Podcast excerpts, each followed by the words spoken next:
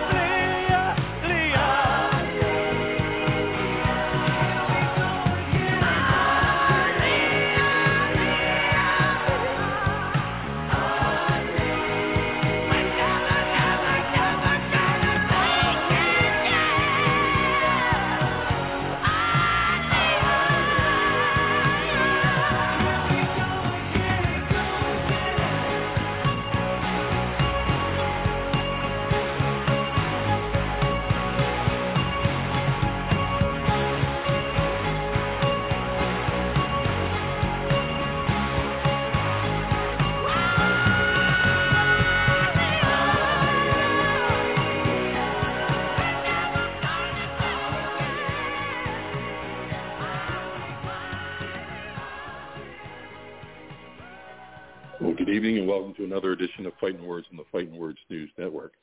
Fighting Words is brought to you each and every night of the week.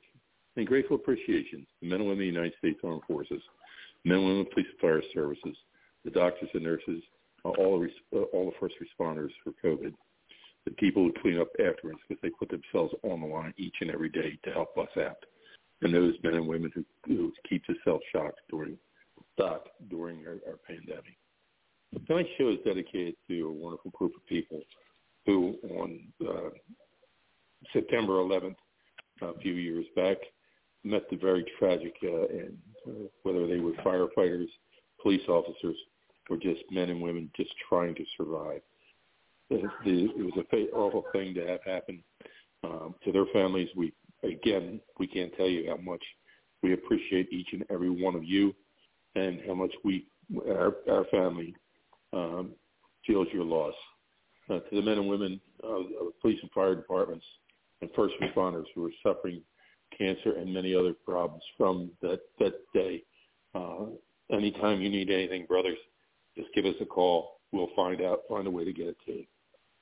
uh, tonight uh, we're uh, missing one of our, our uh, stalwart uh, uh, uh, team players, uh, uh, known as in, in his personal circle, he's known as the Donald.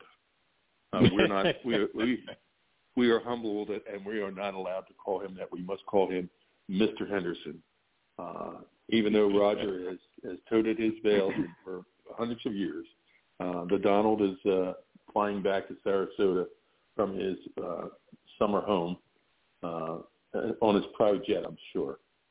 Uh, but uh, we uh, we want to wish everybody uh, and want to thank everybody again for the tremendous listenership that we have. Uh, each week it grows just a little bit more, but uh, and it's all due to our number one guest here, um, who every week uh, puts it on the line and tells everybody what it is, doesn't doesn't sugarcoat it, and makes sure everybody understands, and, and very very very humble himself, um, and that's Mr. Roy Cummings. Roy, how you doing? I'm good. I can't imagine that uh, your growth has anything to do with me. Um, I'm, I'm sure. I'm sure the numbers go up after I uh, after after I get off. No, no, Roy. No, they go they go up because of you. There's no doubt about it. Yep. You guys are too kind, too kind. Well, it's always a pleasure to be here. Uh, too bad Don can't be here because boy, oh boy, we got some things to talk about tonight. Oh, that's for sure. You know, Yeah. the, Why don't we the one with- thing it, that he would have talked about, fellas, is that his alma mater almost had the big upset of the day on Saturday against the Crimson Tide of Alabama. yes, I they thought did. they- and, uh, I I thought they were going to win, Roy. I really did. I did. Hey, I did too. Uh, there, you know what? There's no question. Uh, they were the better team, um, Mm-hmm. and really, it's just a, a couple of breaks went against them. In terms, let's let's not forget there were a couple of calls that went against them. You know, I'm I'm going to be the last guy to ever blame officials for something, but uh, a couple of calls went against them, and a couple of breaks went against them. And I guess at the end of the day, um, overall, the better team might have won. But uh, Texas was the better team uh, on that particular Saturday. It just didn't quite work out for them. But boy, what a good game uh, that was. Mhm. Um, you know, it's unfortunate that in college football, I don't know about you guys, but for me, I mean, I do root for the underdog a lot Mhm. because mm-hmm. to me, there's so many David and Goliath type matchups that uh, you know you, you can't help but uh, but kind of root because that, that's the only way you got a game. After you know, other than that, you you know it's 37 to you know to 10 uh, at the beginning of the third quarter, and you're kind of like, okay, why am I bothering anymore? And you move on. But uh, this was a this was a real uh, surprise, and it it was great. I I think it says something about what's happening in Texas. Uh, they uh, they look like a pretty good football team, that's for sure on uh, uh, on Saturday. Well, you know, uh, talking about uh, college football, if it's okay, Frank, to stay with it for a little bit. Yeah, go. Uh, yeah. I just I heard this afternoon uh, that the uh, SEC has uh, asked uh, uh, the power, you know, uh, uh, or the power schools, Georgia, Alabama, et cetera, uh, to uh, not uh, face Oklahoma and Texas until they get into the SEC. Did you fellows hear about that at all? no. No, I didn't. I did not. Are they trying to? I mean, what are they trying to do? Are they trying to force those teams to go into the SEC? Is is that what that's Well, about? Oh no, no, they're gonna they're gonna come in, but I think what they want to do is not have them uh, play each other until they real like for instance, uh, Texas played Alabama Saturday. We were talking about it. They they want to have them in the SEC, I guess, from the way I interpret it, b- before they have any more in you know uh, uh, uh, con you know uh, you know Oh, games between each other. That's what I think it is. I think it's just to build up the SEC. That's all. You know, for when yeah, they get in. sense. I, I, I guess that makes some sense, but to me, it seems like it's a bit of a, I don't know if it's an incentive or a, uh, who knows. But at the end of the day, um, yeah, those are. It's very rare that those teams that the SEC plays those teams. And one of the Mhm. reasons is just like it was. It's rare, you know, years ago. And uh, one thing that you've got to factor into this is that these schedules are usually worked out three, four years in advance, um, and, and so it, it shouldn't be much of a it shouldn't be much of a battle to, to get that done. But it, you know, it's rare. I'm sure when, for example, when Florida scheduled Utah, uh, it was probably three, four years ago, and there probably wasn't much concern that Utah would be a, uh, a you know, a top 10 uh, ranked team in 2022. But lo and behold, Florida opens up against Utah, and they they they get themselves a pretty good game. Now they ended up winning that game, and uh, were by far the better team. But um, then they go up against Kentucky, and Florida's not quite as good. But um, you know those matchups are kind of made like that. The Texas uh, Alabama game, that's a little bit different. You, you know you're going to get two good solid uh, teams there. But one of the reasons the SEC avoids games like that uh, is because you know they they're forced to play within their conference, their division, Mm-hmm. and Mhm. as we know, it's it is the best conference. Uh, you look, I'm I'm a Big Ten kid from Chicago, Illinois, and uh, it, it pains me to admit it, but the SEC's got the best college football these days, and uh, it has been it's been that way for a while. And one of the things the SEC doesn't want to do is, you know, they don't want to schedule, uh, you know, Florida states and when they were power schools, when they were good schools. They don't want to, you know, they don't want to take on USC, UCLA, uh, you know, uh, Notre Dame, those schools because uh, it's uh, it's they've got enough tough matchups as it is. Well, the yeah, we're going to talk about the NFL obviously very in just a minute, but just to follow up and wrap it up about that. Uh, like Auburn is going to play Penn State uh, and at Auburn on uh, Saturday, and yet you know we were talking about the uh, doormat type of, uh, of games. Like what's Alabama playing on Saturday after that Texas uh, game, which was great, as we said. UL Monroe, okay, Louisiana Monroe, and then Arkansas is playing Missouri State. Um, I would say Florida playing South Florida that would be a pretty good game. Kentucky uh, playing Youngstown State. I know Ron Jaworski would love to watch that game. And then um, Ole Miss is playing Georgia Tech. So Tech will be playing a couple of games uh, against uh, the SEC, even though they're in the ACC. And then uh, I was looking. Oh, uh, Missouri's playing Abilene Christian. Tennessee's playing Akron, and uh, and Vanderbilt's playing uh, Northern Illinois. So there are a lot of uh, games that I think are really, in my opinion, not up to the caliber of an SEC or an, A, an ACC uh, team, or yeah, Big Ten definitely. You know, the SEC and the Big Ten. But anyway, I agree with you. But Roy, I got to we got to talk about the, the return of Tom Brady, the uh, Bucs, and uh, the number that uh, that uh, they did in a sense against the Cowboys. Dak Prescott out for what four weeks at least. Uh, what did you think of the Bucs' performance?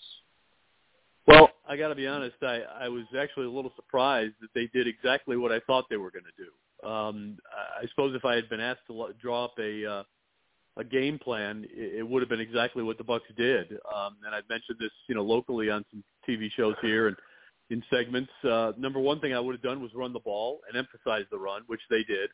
A very balanced attack, which is something I know they want to get more to.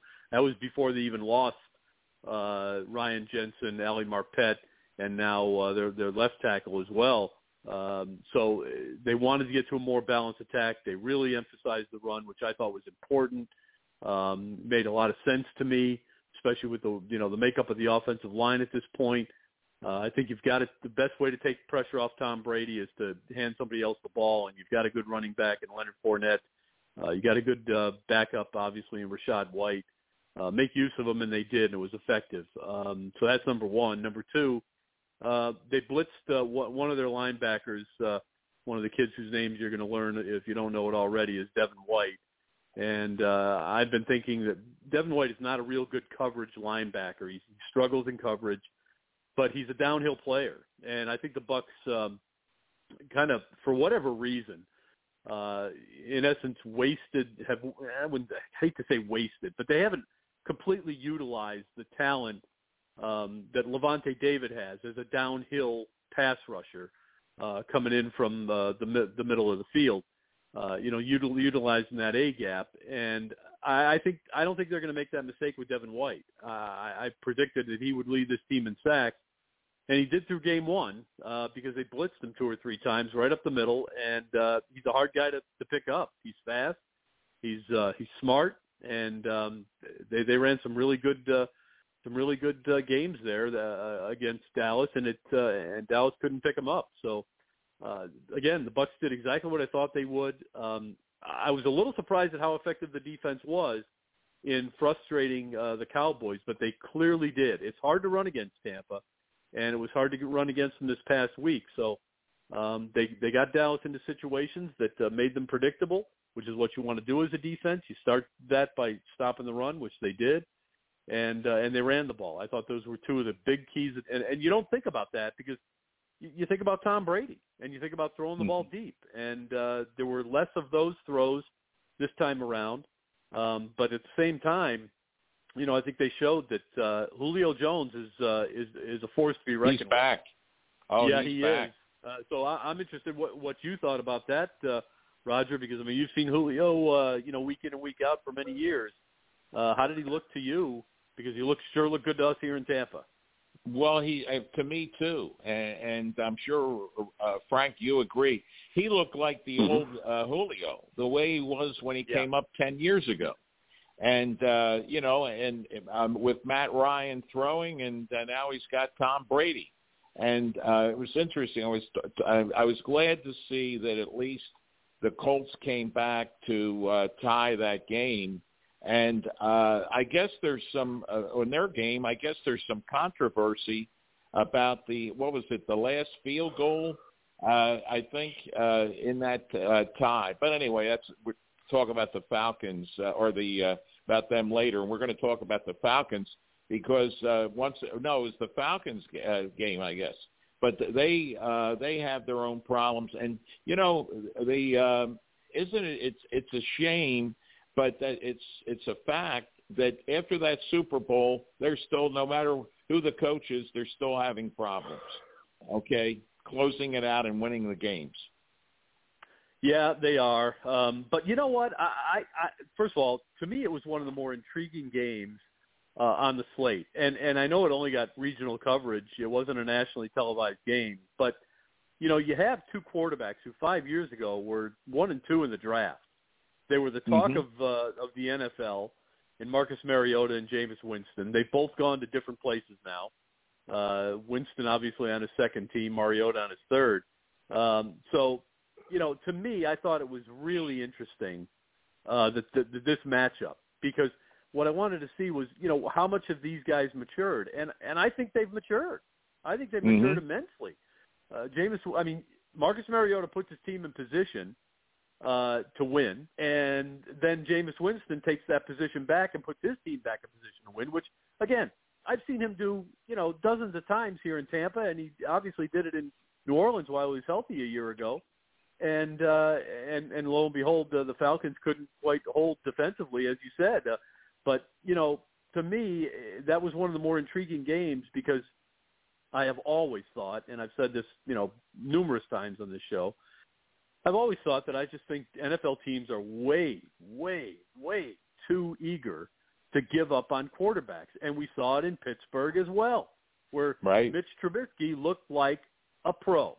He didn't look like a Mhm. guy, a deer in the headlights, which is what he looked like most of the time in in Chicago. Um, he looked like a pro, and part of that I think has to do with the fact that he's in a stable situation.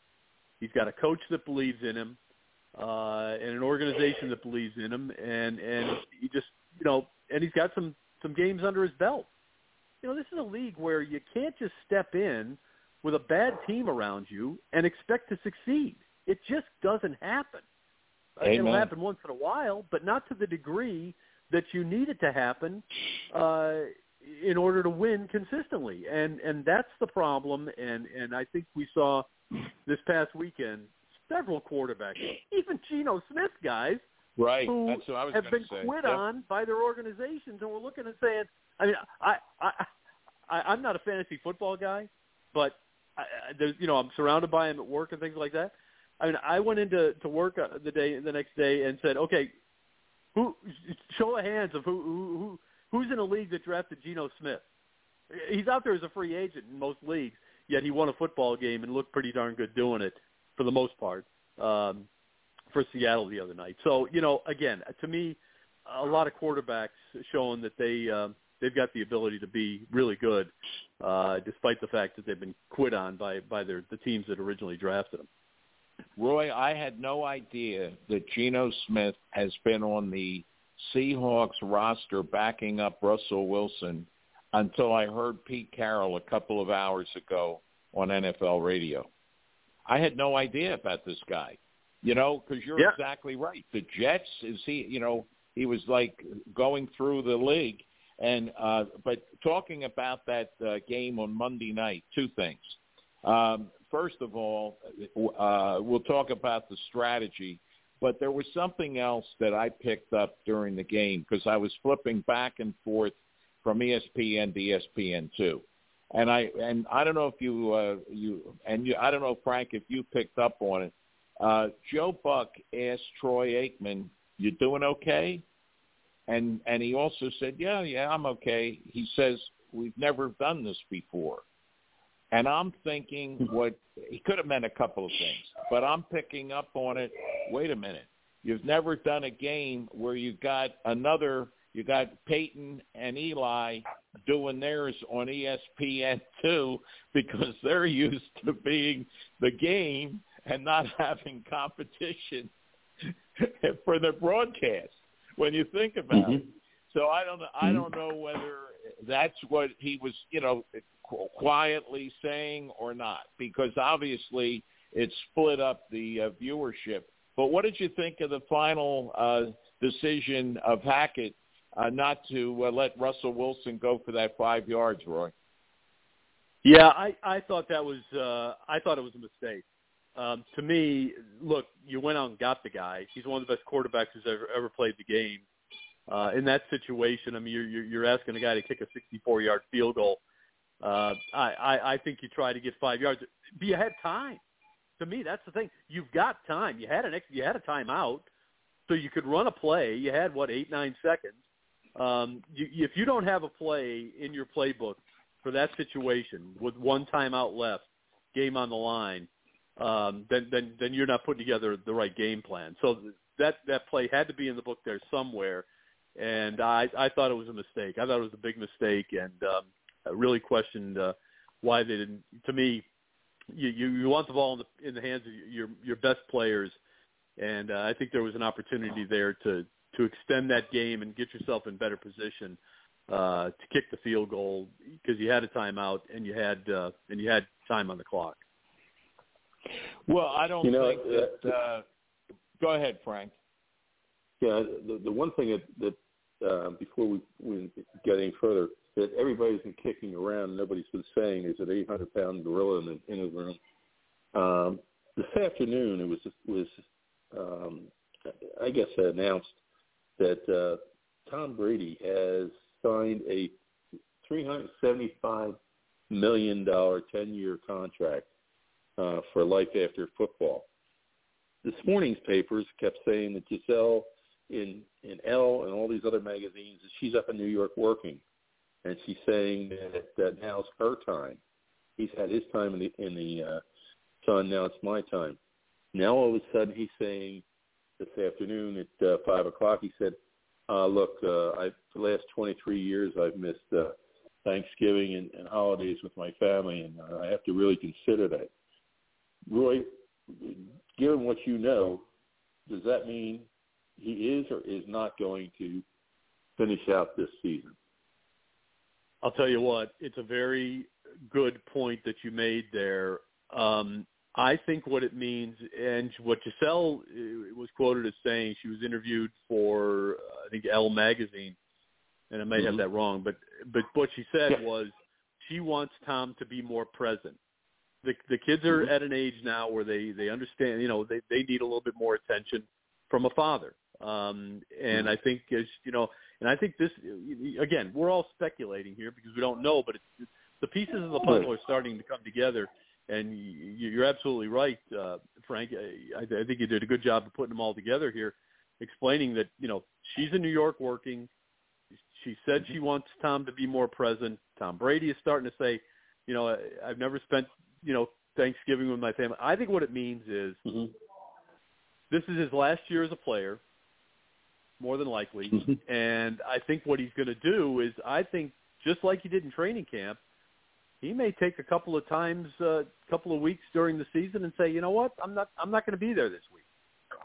I, I, you know, we'll have to wait and see what the Mhm. schedule, you know, how when that happens. But he may take a week or 2 Mhm. off, depending on where Mhm. they are in the standings and everything else. And and you know what, again, Right.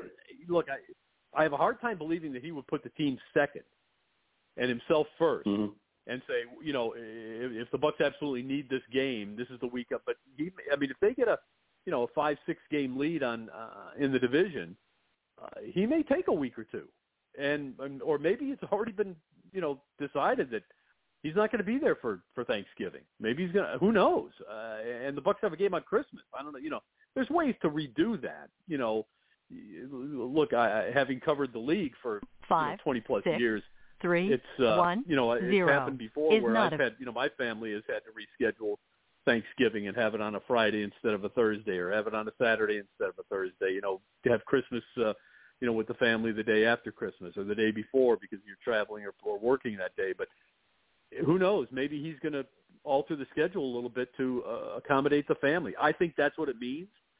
Um, it's either that or this is the last year or maybe a combination of the two. So that's kind of where I am on it. Hmm hmm Well, the one thing he said that uh, I I thought he he should have said it in a different uh, way was when he said I can't leave my team teammates down. Well, wait a minute. What about your family? The family should come first. You know, not your teammates. I mean, I understand it, but I just think that it was a inappropriate, especially with what supposedly was going on with Gisele you know that you're putting the I can't leave my teammates down, but I don't mind leaving my family down. And maybe he's having, like you said, Frank. I mean, maybe he's having second thoughts now, and who knows whether he will finish this season. You know, guys, what you said, Roger, it, it makes 110% sense. Well, can't do that. 100% sense to most every normal person out there. Me, you, True. Frank, uh, most of our listeners. But in the football world, it's not like that. And, and uh, this is one of the things that, and, and this is one of the things that Tony Dungy was adamant about. He was adamant, adamant about if if you can't do this job in eight hours and go home to your family at night, then I don't want you on my staff. And he was so really out, outside of the box with that that a lot of people didn't quite understand it. Not everybody, you know, was willing to necessarily just uh, accept it either. Um, in football, you're a, you're a, I mean, it's like the team comes first. I'll never forget Jon Gruden. One day at, at, at training camp, one of his kids came up. Uh, they happened to be at training camp, and one of the kids came up, and, and it was his birthday, and that was one of the reasons he was running around the field that day, and, and was there in Orlando at Disney World. Uh, the wife was there, and the other kids were there, and everything else. And and John had basically kind of forgotten the kid's name. We said, "Well, which Mhm. one is it?" He goes, uh, uh, and he looked at him, and he he just had a moment where he he, he literally forgot his name. And and he goes, eh, "It's his birthday," and, and and oh, how old is it? He he couldn't quite remember that either. And you know, and you know, and I remember Jon once kind of decrying, you know, Thanksgiving uh, because the players were going to get that afternoon off, and he had to kind of alter the schedule. And but that's the football world. Most, I would say, ninety percent, if not more, of the people in the game are so devoted to the team in the game that family comes second, holidays come second, and and I think Tom Brady has done that over the years, and I think Gisele's probably gotten to a point. I think she's been at the point for a number of years now, but I think she's finally putting her foot down and saying, "Look, this is going to stop, and it's going to stop either now or it's going to stop, you know, 12 months from now, but it's going to stop." Well, you retired, she's going to say to him, and then you change your mind, and that's enough. Okay? You had Yeah. uh, called quits. You're going to take care of the family, and then all of a sudden, your teammates come first. But I'll give you another example. You're exactly right, Roy. Andy Reid and the tragedy in his family and and the dedication to football, having a son die, the other son uh, getting picked up, you know, for being uh, D- DUI. I mean, uh, yeah, he's won a Super Bowl. He's been to a couple of them. He's had he's a Hall of Fame coach, in my opinion. But look at the toll it's taken on his family. Yeah, yeah, I, it, it, it's sad, and and you know we don't know that football had much to had anything to do with that, but or you know if he didn't pay enough attention to the family and that had something to do with it. But it's one of the reasons I respect Tony Dungy so much because when he came in, he just he said well, this is not how we're going to do it. You know we're not we're not going to be here 12, 14 hours a day and you know and, and just get three three hours of sleep here at the building and, and ignore our families. That's not going to happen.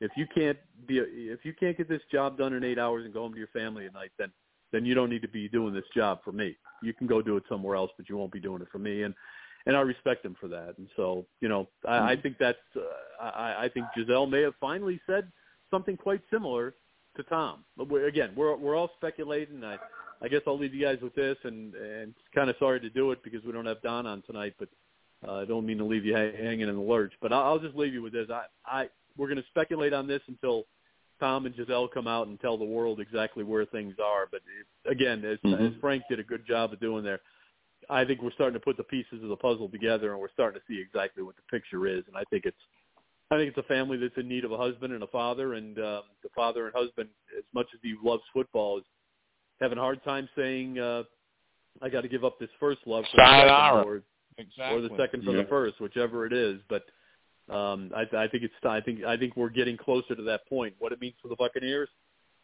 only time will tell, but we'll find out soon enough.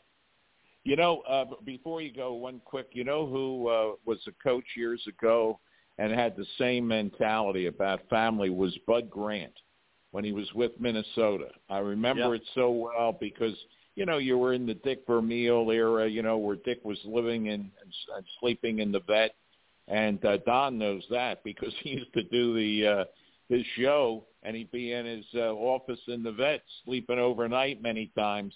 But you know what? It, uh, it's a different world. We see it different. Uh, I mean, we can see it every day. I can see it with uh, kids in school. I asked them uh, yesterday if there was much discussion on Sunday about 9/11 because none of them were born yet, and some told me exactly what they did.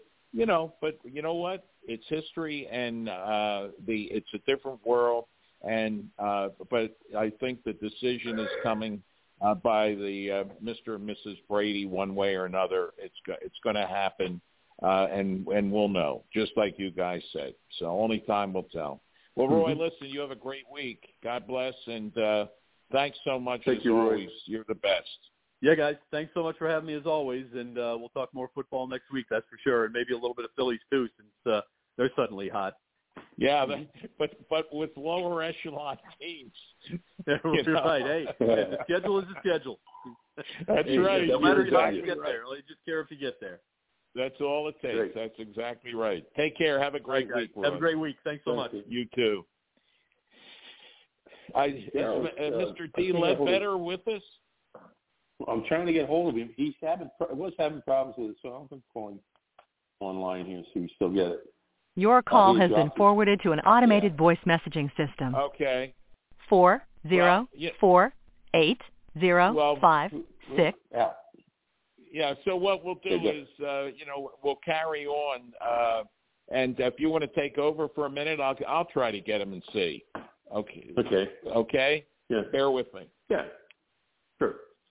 Ladies and gentlemen, uh, Roy had brought up a uh, very poignant uh, point there about the uh, um, Alabama game. Uh, a couple things that, that weren't said was one, uh, Saban lost it on the way back over to the coach. Uh, one of the assistant coaches said something uh, to him about the game, and he used the F word and the U word. Uh, uh, he was uh, he was he had lost his cool by that that point.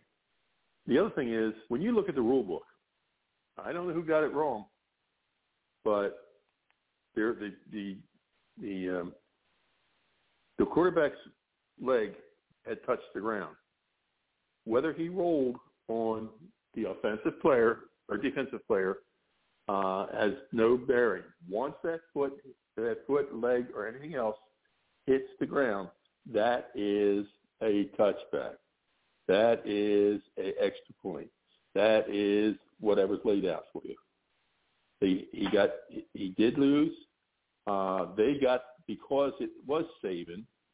They got the better of the decision, uh, and I'm sure that it, that's exactly what it was. It was Mr. Saban. It wasn't anything else. Well, What do you think, yeah, I just tried to get uh, Darrell. The uh, I'm getting the uh, voicemail just like Same you thing. are, Frank. Yeah. Yeah, but but but uh, but, but we can talk about the uh, the uh, the Falcons, and you know we'll talk about the Eagles, okay? Uh, because I'll tell you, it was an interesting uh, uh, uh, information that uh, uh, surfaced this morning. Um, I did not know that Vince Fangio has been around the Eagles. Did you know that? No. He's still you know he's still on the not. on the uh the Broncos payroll.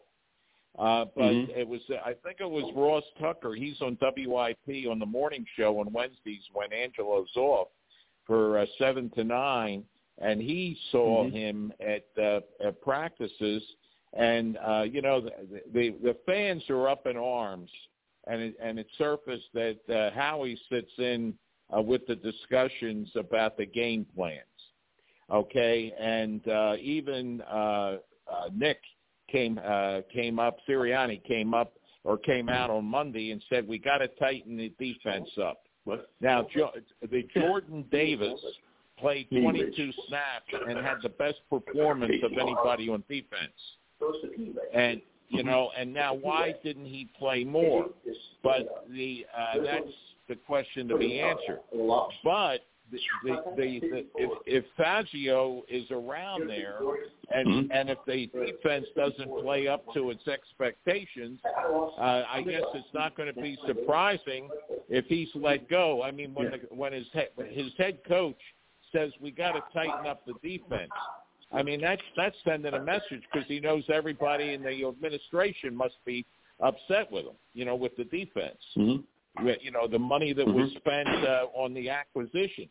But I just found that Mhm. very interesting. I'd never seen anything about Vince Fangio uh, being around the Eagles until this morning. hmm Yeah, I saw, I saw that And he's a- with uh, in the Inquirer with uh, uh, Cataldi uh, talking about it. Um, Oh, did He you? had a- he had a- okay. yeah, yeah, he had a small piece in the uh, in the sports page in the in the Inquirer, uh, and he was uh, uh, he was man, he was really livid that uh, this guy was around. Oh, he he's been after him from day one, and so have some of the Yeah. other uh, people, the other hosts. Yeah. And the guy interviewed Yeah. for what three or four head coaching jobs, and they say this guy isn't a good defensive coordinator. How come he is interviewing for uh, head Mhm. coaching jobs? Right. Well, I Yeah. you know it'll be interesting to see because uh, Fangio, like I said, he's still on the uh, payroll of the Broncos, but there's nothing that we could. And he was a good defensive coordinator. I mean, and uh, as Ross said, I think he could put him in the top five in the league right now as a defensive Mhm. coordinator. So uh, you Mhm. know we'll just have to uh, to wait and see. Uh, what did you think of the uh, Eagles game? Uh, what, was it that you were impressed with Detroit? Unimpressed with the Eagles, or you were impressed with both? I thought the, the Detroit has definitely uh, made a step forward.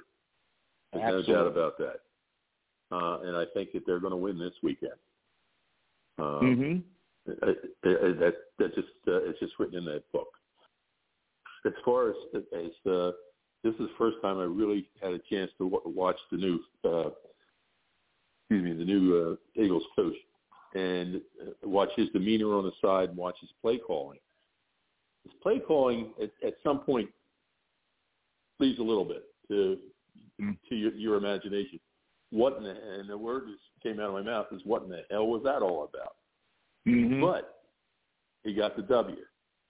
So I can't knock him for that. I, I do think that uh, uh, as he grows with the team, remember this this is his first uh, job in the NFL Mm-hmm. uh, as a head coach, and as he grows and as the team gets more acclimated with him. I think that uh, they are looking at, and I was talking to my cousin the other day. Uh, I think they may have uh, a pretty damn good jo- job of, of staying away uh, way ahead of the, the curve this year.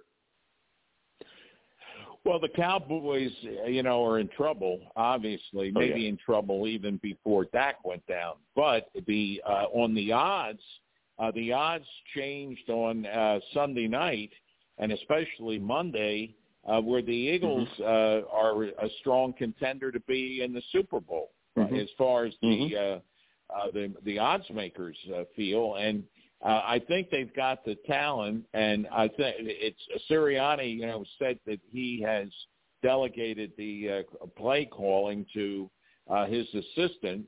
Uh, you know, to the offensive coordinator, but Right. you know, we all know that can change in a game. Sure. Okay, Sure. you know, I'll never forget years ago uh, in a press conference, I asked Andy Reid who's calling the plays because I said you look like a cheerleader on the sideline, and that's when he announced that Marty Mornhinweg was calling the plays.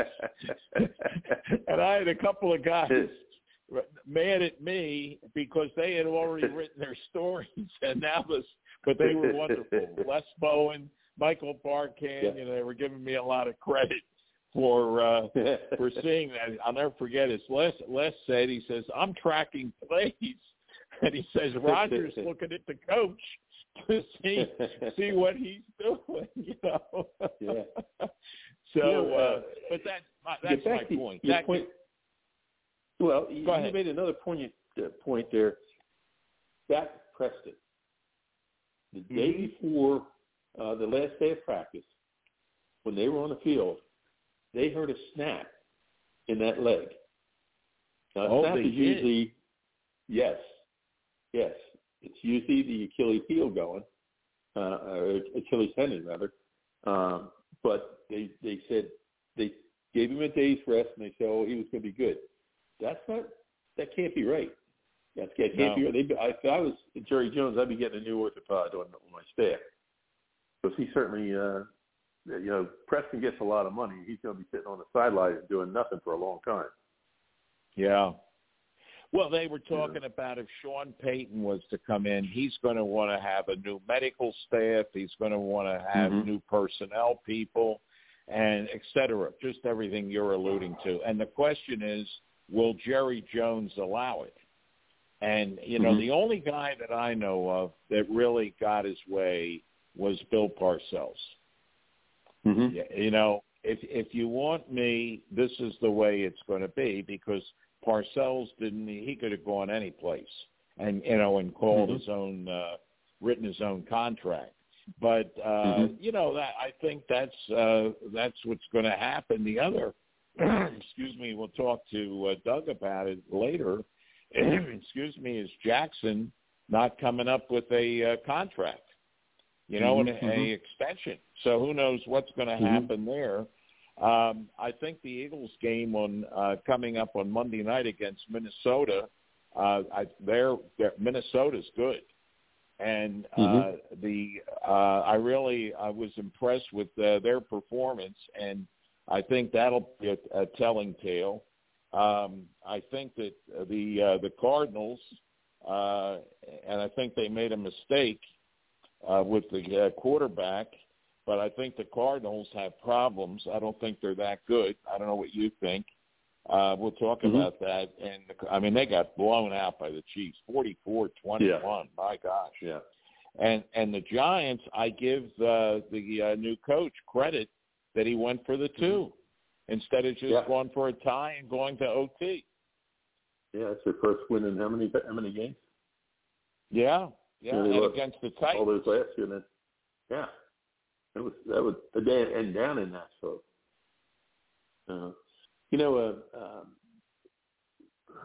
Corey brought up a, a, another point. Geez, I just I'm going to uh, get Mike on the line here, uh, Mike Schulte. I'm not going to go off the air, but uh, Okay. Roy brought up a, a, another uh, uh, couple points that. Uh, uh, come on, Mike. Well, here you want to you want to go off and, hey, and get him here. I'll. Not yet. Hey, Mike. Hey, Mike. Oh. Hello. Yeah, can you hear me? Hey. Yeah, now we can. can yeah, How can you, you hear me? Okay.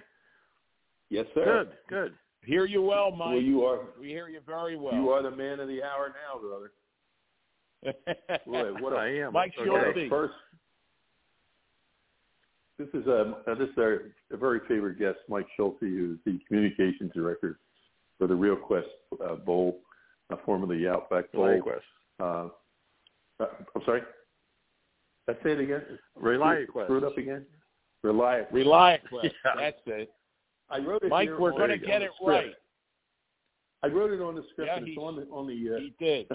Uh, I just have a, a mental blackness.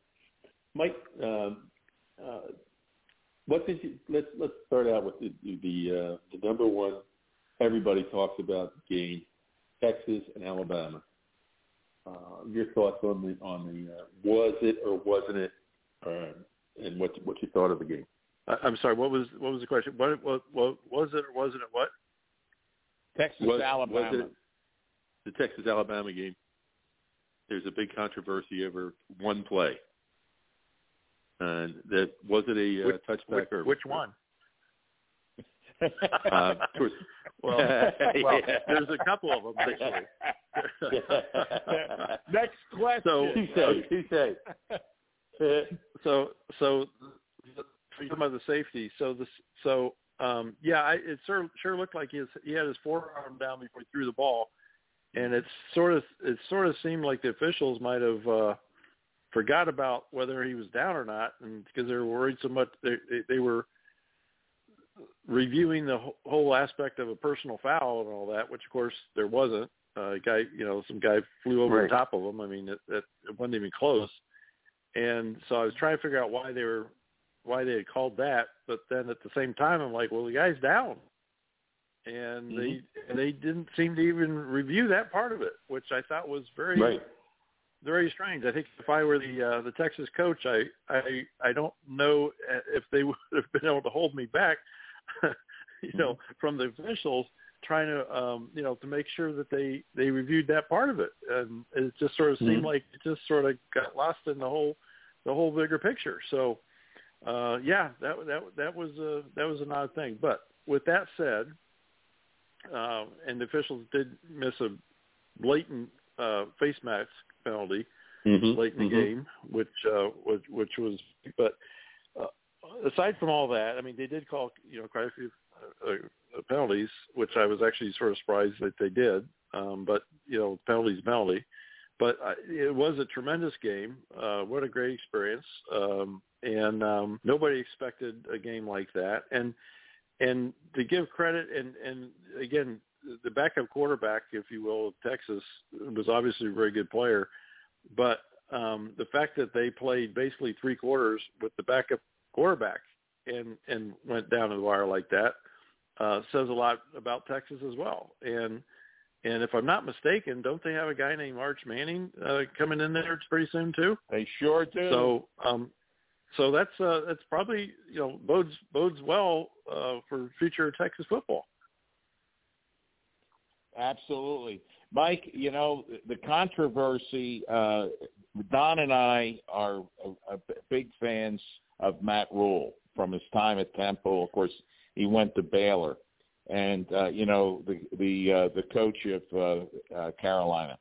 And, uh, he blew a fuse, uh, because of a call in his game also.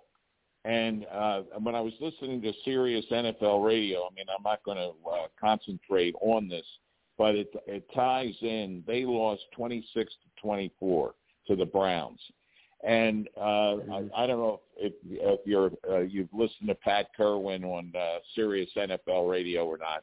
I find him uh, really a tremendous uh, football uh, a person and he just blew a fuse about that they have the command center in New York and they didn't know how to stop the action so they could review a play. And he says, "What are they doing?"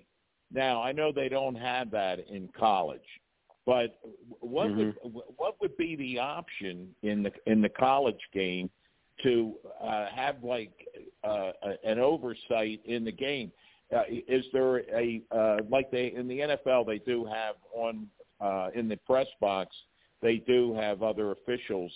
Do they uh, do that with the college? I don't know where uh, they they can change a uh, a call on the field. Well, they they have the they have the the replay officials, and and they're the ones that you know they have certain things that they're allowed to review and things they can't review. I, I'm not really un, I'm not really sure what the rule is, but I, I'd be shocked if they if they can't review whether a player was down or not, especially when Yeah. um, you know it's it, it just, they- they do it when the guy's going in to score. They do it when there's a fumble or or or a question about whether a, a, a pat you know uh, it was a quarterback fumbled the ball or threw the ball. So Right. why would they not uh, be able to review whether the guy was down or not? I, I I that's what that's what was confusing to me and and you know the difference though with the NFL, you know, in college, you know, too the other part of this is that in college it- in the NFL um it, it's all everybody belongs to the same league, okay? Yeah. and Yeah. the officials are all paid by the same uh, entity, which is the NFL. In college, you have, uh, yeah, they're all in the, the NCAA, but they don't have anything to do with that, you know, on-field stuff. The the conferences, you know, each you know, the schools are different conferences. So you had a situation here where it wasn't a, a, a conference game; it was two different conferences playing each other um, and you have uh, the officials um, are typically from a a um, one conference to the other. So so it, it would be a lot more uh, complicated, if not impossible, to have a, a a central arbitrator, if you will, over issues like this. Now, you know, the the, the I, I think the bigger thing might be just the fact that you know the, it's like everything, right? The more you try and control certain parts of anything, um, the the more you leave yourself open to situations that you um, uh, you didn't anticipate or something, you know. And so it's it's I don't know it's it's uh, like you said we have we have review now, and so everybody's like, well, you can review everything. Well, you can't really review everything, or No. you know, whatever the case. And that may not have been the situation here, but you know, it's just you you, you know you, you say, well, you know, and how many times we've seen it, even in the NFL games. What was the game a few years back where the it was the Saints that got that got uh, um, gypped out of you know going to the the Super Bowl because they you know that terrible non-call and the pass interference play down the field and everybody in the world saw it and every official should have seen it and nobody threw a flag. And you know if you ever had a situation where the New York should have stopped play and say wait you know we cannot have th- this determine the outcome of this game you know um, that would have been it and yet they didn't do it. So uh, you know it's fishing is part of the game. I understand that. And people make error make you know people make errors and all that kind of stuff. But in the day where in a situation where they have review and all that you would have thought that that somebody in the review process would have very easily caught caught that up. And and if nothing else they would they, they the officials should have um uh, if they did review it and determine that they couldn't tell if he was down maybe they should have at least clarified that at the time you know with the with the with the the, the referee mic to explain to people because everybody walked away from that play shaking their heads thinking what the heck was going what hap- what happened there? I mean they didn't even they didn't even address the fact that the guy was or wasn't down you know on on the pass and that's and that's why it was fourth down you know. So it it was uh you know it, it was that, that was a tough game though because they as officials they they call a lot of penalties and they and not that they weren't deserved but they, they were really busy that game that's for dang sure Well, you know, there were there, there were some other great games too. Uh, any that uh, really stand out in your mind, and we have some good ones coming up uh, this weekend. I, I think the Penn State Auburn uh, game should be pretty good. What do you think about that one? Yeah, that's going to be that's an interesting game. You know, that's that's a return visit uh, from Penn State. You know, last year, if you remember, Auburn went up to Penn State to, to opening weekend to open the season, uh, and they played up there. You know, during the Penn State whiteout which was a very electric uh, uh, a game and very close game, really really a lot of fun to watch. Uh, and so now Penn State's returning the favor down here in Auburn, so that's going to be a really interesting game. You know, Auburn's obviously trying to get their footing, um, and Penn State, you know, uh, has, has looked pretty good, but um, obviously they're they're trying to you know build their team up, uh, be a little bit more consistent. It's, it's to me, uh, I would expect it to be a really good game. Um, there's a couple other good ones on the slate this week too. Uh, I think uh, uh, BYU Oregon uh, should be a really good game. BYU's uh, looks like they have a pretty good team this year.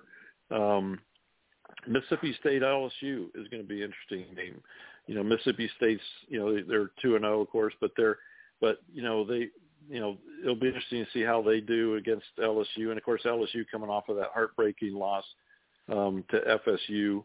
Uh, how are they going to respond? You know, with a with a conference game coming up. So definitely some some good games uh, to, to to watch coming up. But this past weekend, obviously, you know the the, the upsets, right? The uh, you know the Marshall going into Notre Dame um, and winning there uh, App State going into Texas A&M. Uh, that might even be a bigger surprise uh, mm-hmm. for a lot of folks because a lot, of, a lot of people before the season felt like Texas A&M uh, was going to go toe to toe with Alabama this year. So, right. Um, and so definitely uh, some, and of course, you know, Nebraska, you know, having that again heartbreak kind of loss. They just couldn't get over the hump.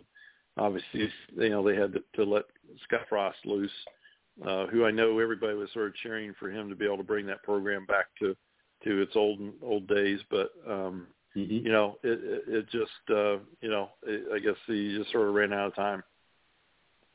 Mm-hmm. Yeah, yeah, Mike, well, uh, I know. It, go ahead, go ahead, had, Frank. You know, you know, we had uh, three ambulance uh, respond to the house on Saturday after the uh, the loss. Uh, the uh, you know, my whole family ended up uh, uh, in the uh, intensive care unit under uh, all kinds of uh, things that. Uh, let, let me ask you, and this is a serious part of it. Tommy Rees is not developing the way people thought he would. Uh, I don't know whether Marcus. I, I, Marcus never should have gotten the job. Uh, it's, his, it's his first uh, first head job. Um, he, you know, he just didn't really have the development that that uh, he needed because of Kelly walking out the way he did. Um, he didn't. He's lost uh, three games in a row, and you know, with the alumni, uh, a losing season at Notre Dame is nine and one. Uh, I, I, I'm, but I, I, I can't put all the uh, all the the, the uh, demand on Marcus. I think Tommy Rees is not making uh, good calls, and I don't know why. He was a good football player. Uh, got here to, when he got hurt in the '88 game. Uh, uh, Judge uh, Tom Krug went in for him and uh, and saved that game for them. But uh, um, this just doesn't doesn't seem to be uh, working for for the the Domers. What's your thoughts? Well, you know, I don't know. I, I, I, to be honest, I didn't, I didn't get to watch the game um, Saturday. Um. And because I was I was busy watching Alabama and Mm-hmm. Texas and, and a couple of the other ones. And you uh, weren't alone. I, I wasn't really expecting that. I wasn't expecting the Notre Right. Dame game to be much of a game, right? So, Right. um, so and I did I did see them uh, play a, a, a good solid game against Ohio State and frust, stru- frustrate Ohio State for three quarters um, and really take them out of their game plan um, which I thought Mm-hmm. was very, very positive. Um, you know, and that was obviously the coach, you know, understood what he needed to do Mhm. to to stay in that game, and he, and he did a good job with it. So, so, and I didn't, you know, watch their bowl game last year because I, you know, again I was busy. So, Right. so, um, so I can't, I don't have a lot to go go with there, but I, I, you know, I, I know, uh, you know, I don't you know things happen in game situations and maybe maybe there was a situation here where you know Notre Dame opens the season against Ohio State on the road. A huge emotional game. You know college games are like this sometimes and you come back home you're playing a team that you're heavily favored to beat. You know um you know I I again I didn't watch the game but you know maybe Yeah. the players just didn't really take them serious until it was too late. I don't you know again but um, you know, I I think you got to give uh, any coach uh, a little bit more um, rope um, to uh, Mhm. to see, you know, whether or not they're going to be. And, and again, anytime you have a new coach uh, for with a team, right, and new coordinators and that kind of stuff, you're going to have you're going to have adjustment periods, and and and you know, and to my understanding, Notre Dame lost some good players from last year's team too. So you know, uh, you know, you got to give them a little bit of leeway. You know, uh, you know, uh, you know, and like I said, maybe it was a situation where they just came off a huge emotional game and and just Mhm. didn't have their heads, you know, where they needed to be uh, to pay attention to who they were playing. Yeah, the- so, and and again, line they really weren't the only ones that last weekend that that got Right. got, got caught like that, you know. So, Yeah. um, you know, I mean, you know, the, you know, A and M, uh, you know, uh, like I said, that's that's every big, every bit as big of a of Mhm. a shocker, um, you know, and Sure. and probably uh, and and even no, in you know, even a couple other games. So, so it's you know, it's just I, I think part of it though too, and we've talked about this over and over. You know, college right now with the portal situation of teams Mhm. being able to get kids who want to play and don't want to sit on the bench, okay, enables teams to get plug in holes, bring in kids in certain key key- positions that they need a lot better Mhm. than they used to when they had to rely on their freshman recruiting class and then those guys Right. growing up. Okay, they're able to Yeah. bring in guys who were sitting on the bench at other good programs, and it can fix your team very quickly. And also, the other thing is that, um, unfortunately for the coaches, they got to recruit their own players to stay because you know a lot of players are leaving some of these programs. So from year in to year out, you Mhm. don't know what the team's going to be like because, especially at the beginning of the season, because there's so much movement, both losing players and bringing in other players. So again, I don't know. I don't know what the roster at Notre Dame looks like in comparison to what they had last year and what they should have had coming back this year or not. Or or and and Mhm. on the flip side of it, you know, you get programs like App State and Marshall who, you know, they're they're able Mhm. to find some kids who who are saying, you know what, I don't want to sit at Georgia or the, some of these schools. I want to go out actually out go out and play, and maybe I'll actually get drafted by Mhm. the NFL or something. And they're able to, Mhm. you know, to bring in, you know, some of these kids. You know, they're all everybody gets on TV. I mean, it used it used to be the old days Sure. you know the the big the big schools would get all the best players because they'd say, well, you want to play on TV, so you, your you know grandparents can see you play. You know, you come to our place. Well, now everybody's on TV. Everybody gets you know to do the same Right. thing. Everybody's got you know great facilities, all this stuff. So so the the, the playing field has really evened out quite a bit in in Mhm. college, and and you know after the top maybe handful of teams uh, year in and year out. Um, you know, the most most of the rest of them are, are pretty well evened out, and you're going to have Mhm. situations where you're going to have teams that aren't the biggest names that don't have the biggest traditions, but Mhm. they are, uh, but they're going to come out and knock off some people uh, here and there, and Mhm. that's sort of what you're seeing happen right now. Mm-hmm. Good. Roger? Well, you know, some some of the uh, the upcoming games uh, this weekend, uh, Mike, are interesting. Uh, I think Ole Miss playing Georgia Tech, which means Tech will play uh, play two SEC teams this year because they play Georgia at the end of the year. Uh, the one like you miss you mentioned Mississippi State, LSU, but some of the uh, the games that uh, are really I don't think going to be that competitive uh, like uh, Vanderbilt. Well, that might be. That's against Northern Illinois. That could be a good one. But I'm thinking Alabama and UL uh, Monroe. Uh, you think that'll be a cakewalk for the Crimson Tide? Oh yeah, oh yeah, yeah, yeah. Because because because after that Texas game, I think Mr. Saban would uh, would probably have uh, have now has the attention of his entire team. Um, and uh, and I hate to be Louisiana Monroe uh, playing them after after what is perceived uh, as them playing a, a, not a very good game last week. And certainly with the penalties and everything like that, you could say that. So, but uh, yeah, so that I don't think that's going to be that much of a game. But but uh, like you said, there are a number of other ones uh, that are going to be I think really good this week. And and um, you know that, I think that BYU Oregon game, watch that one. That's gonna I think that's going to be a really good game. um, as well. And, and going back to last week, by the way, I, I wanted to mention uh, the Florida Kentucky game. I thought was a really really interesting game. Mhm. Kentucky, yes. you know, Mhm. man, they they they you know they they you know they they got the monkey off their back year or so ago uh, with Florida, and now you know you can see them. They come in now to play even in the swamp. Um, Mhm. they're focused and they're they they have a confidence level about them that uh, that they haven't had in a long time. So so they're uh, they're they've and they've always played Florida tough, always.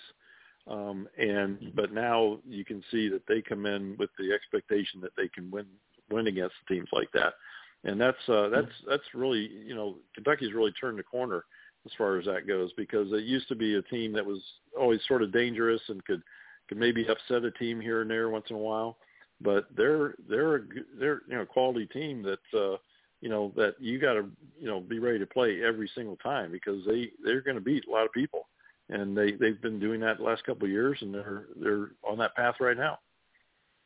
Yeah, they're playing Youngstown State, and we were talking about that earlier because that's where Ron Jaworski went, and of course we're close with uh, Ron. Uh, he may be the only one that thinks that Youngstown State can beat Kentucky. You know, Yeah. he's a positive guy. Yeah. Well, after like I said, after the last couple of weeks weekends, uh, you know, I think there's uh, you know, uh, it's not too far fetched to think that anybody can be upset anymore. Well, that's true, and that's what's great about college football. That, uh, as they always said in the NFL, on any given Sunday, well, on any given Saturday uh, or uh, Thursday or Monday or anything, you know, the same thing can happen in college uh, football. The uh, how is everything progressing uh, with the uh, the bowl uh, activities? I, I mean, I know it's very early, and we talked about Yeah. I think, as I recall, tickets that go on sale next month. Correct? October. Yeah, yeah, yeah, probably late October. So, but yeah, it's uh, it's going well. We we're very very excited with our new title sponsor, ReliaQuest, who is is based here in Tampa. Uh, they're an international cybersecurity firm that that uh, um, has you know they're they're you know they're a cybersecurity firm for for the top companies in the world. Um, and they're based right here in Tampa, and and uh, it's great to have them involved. They're very very excited about being uh, the title sponsor of our game and, and in the college football space. It's a, a new space for them to to be a part of, and they're looking forward to getting a lot of exposure and awareness uh, out to people uh, that who are college football fans. And um, uh, it's so far it's shaping up to be a tre- tremendous partnership, and we're uh, very very excited about getting into our event schedule here uh, through the fall and leading up to the game and and having a great uh, game this year. We're played on we're playing on January second this year. Uh, the first falls on a, on a Sunday this year, which the NFL owns, of course. So so all the New Year's traditional New Year's Day games will be played on Monday the second, which is be the the national holiday. Um, but uh, Mhm. as we've you know done this you know various times as the calendar falls that way, but um, but yeah, we're going to be uh, very excited to to have a, a great matchup this year, and looking forward to the possibility of uh, having some really good teams again. Yeah, you know, we talked about it before. I look at uh, Requ- ReliaQuest as using this also uh, for recruiting uh, top-notch uh, in, uh, experts or young people, college graduates, whatever, uh, and others that are in the field to get them to come over. Uh, do you uh, sense when that uh, this is a company that uh, could expand their uh, their area or their their customer base into even a um, an individual type of uh, a business where they would provide uh, cybersecurity for uh, individuals with their uh, their phones, things like that. I know there's a lot going on in that field now. Yeah, I don't I don't know if they have any any uh, desires to go that route uh, to you know direct to consumer kind of thing. I you know like I said they're you know they do and I don't and I'm not going to pretend to know their business like you know they do, but they they they do cybersecurity uh, you know platforms, software, personnel support, so forth for you know major major companies. So you know when Bank of America or or someone like that or hospitals or whatever need to make sure they have the you know top notch cybersecurity um, to protect all their their um, their systems. Um, you know, this is the kind of company that they're they're going to look to, and um, so that that's a whole different uh, world um, than you know than getting your uh, your your Norton antivirus you know software for your computer kind of thing. So, um, uh, but uh, you know I don't like you said I don't know if they're they're having desires to go beyond that, but uh, but you're right. I, I think this is going to be an interesting uh, space for them, like I said, to be in. Uh, to to provide a little bit more mainstream awareness for who they are, what they do, um, which will not only help them, you know, reach even more uh, businesses and, and so forth, but also, um, you know, help with uh, hopefully with uh, uh, being able to encourage more young people and college uh, folks to maybe go into the, the, the, world of or the career path of cybersecurity. You know, which is, you know, a lot of different types of of uh, jobs in that sector. Um, and so, yeah, if we can help them, you know, uh, reach people uh, and make and provide awareness for their company and their and their industry really to uh, to to more people. I, I think that's only a positive thing because as we know, that's a very you know cybersecurity is extremely important um, and only getting more important each day. Every day, um, yep. as as you know we go more and more into the technology world and having literally almost everything that we say, do, and and and need, um, you know, involved in in some kind of uh, internet or, or or computer, you know, situation. So, um, you know, it's critically important um, to have the, the very best uh, that you can to protect uh, all your information and your um, your you know your identity from your identity to your software to your your um, uh, you know uh, business applications and all that kind of stuff. So um, yeah, we're we're very excited about being involved with them, and I think you know we we have a lot to to uh, to bring to the, the table for them uh, uh, to help their uh, grow their their business and and to make people more aware of it. Well, the congratulations uh, on getting a, a great sponsor to replace Outback. Uh, went you went went in a totally different direction, uh, but uh, it'll be a great opportunity for you and the bowl uh, committee and also for the company uh, in this partnership to uh, develop a, uh, wonderful relationship that'll uh, benefit everybody.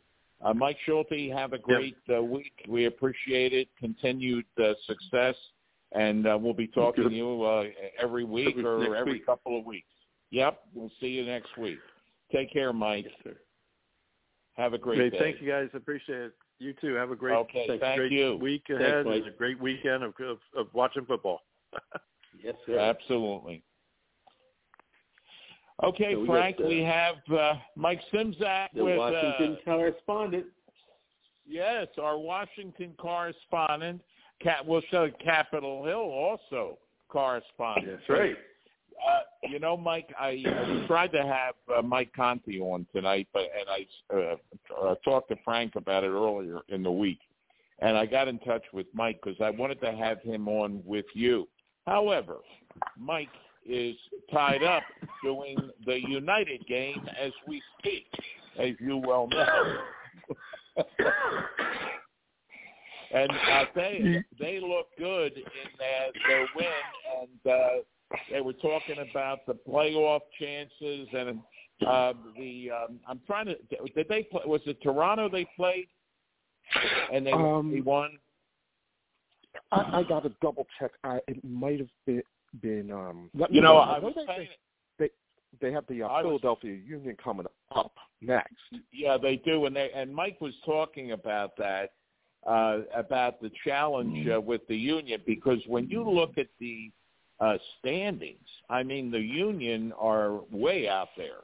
Uh, you know, as far as uh, total points go, and as we've said for months, uh, or at least a couple of months, they continue to uh, win and look really impressive.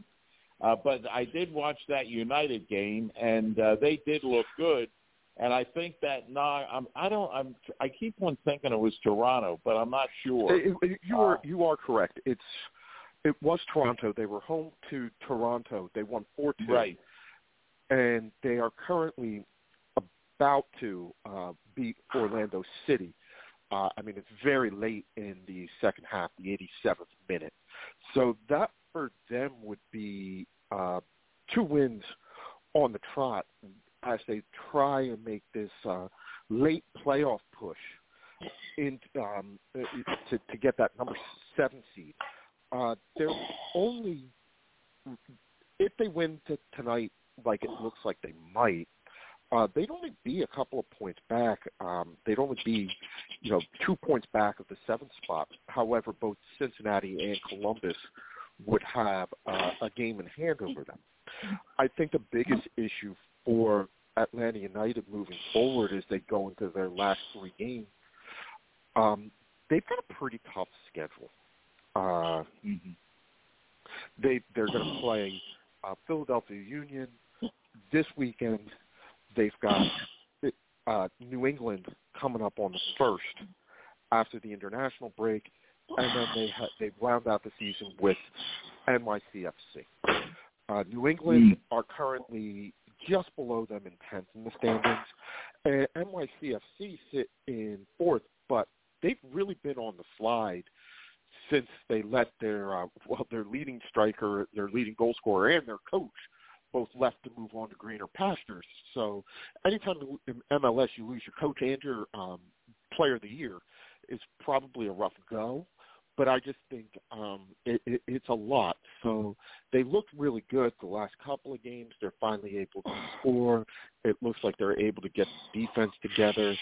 Um, you know, they're coming off of a, a one match suspension for Josef Martinez for conduct detrimental to the team, but they're able to get that back, get him back, uh, get him back in the fold. And I think late in the season, they're finally starting to look like the team that we thought they might be a little bit earlier in the season. Well, you know, moving over uh, to uh, the NFL uh, with the uh, Commanders, um, they won. And uh, what was your opinion of the uh, of the win that they had? And I, I at first it looked like they uh, uh, they were going to have trouble and they might not win, but they uh, were able to uh, uh, come back. But what was your uh, your opinion, uh, and what's the fandom in in uh, the nation's capital area? Are they uh, getting on board that uh, maybe this team does have some uh, potential this year? I think everybody's still a little guarded, a little uh, cautiously optimistic. You know, it, it's a, it. There was some good, there was some, some bad. Um, Carson Wentz was 27 of 41. Uh, he spread the ball around nicely. You know, Curtis Samuel, who was been, was injured almost all of last year, uh, had eight receptions. Antonio Gibson, uh, they finally were able to spread him out. He led the team in rushing, and he had another seven receptions for 72 yards. I thought he had a really good, uh, good game. Game. Um, there was also some bad. Uh, you know, they allowed about 100. They allowed over 130 yards rushing on only 18 attempts. There were definitely mm. some opportunities for for, for um, the Trevor Lawrence to get some some points, and he left a lot out on that field. And I think that you know it's still very much a work in progress. Uh, I was very much impressed by their skill position players. I think that the combination of Antonio Gibson and Logan Thomas and Samuels, the rookie Dotson, and Terry McLaurin, who had a really quiet day. He only had two receptions.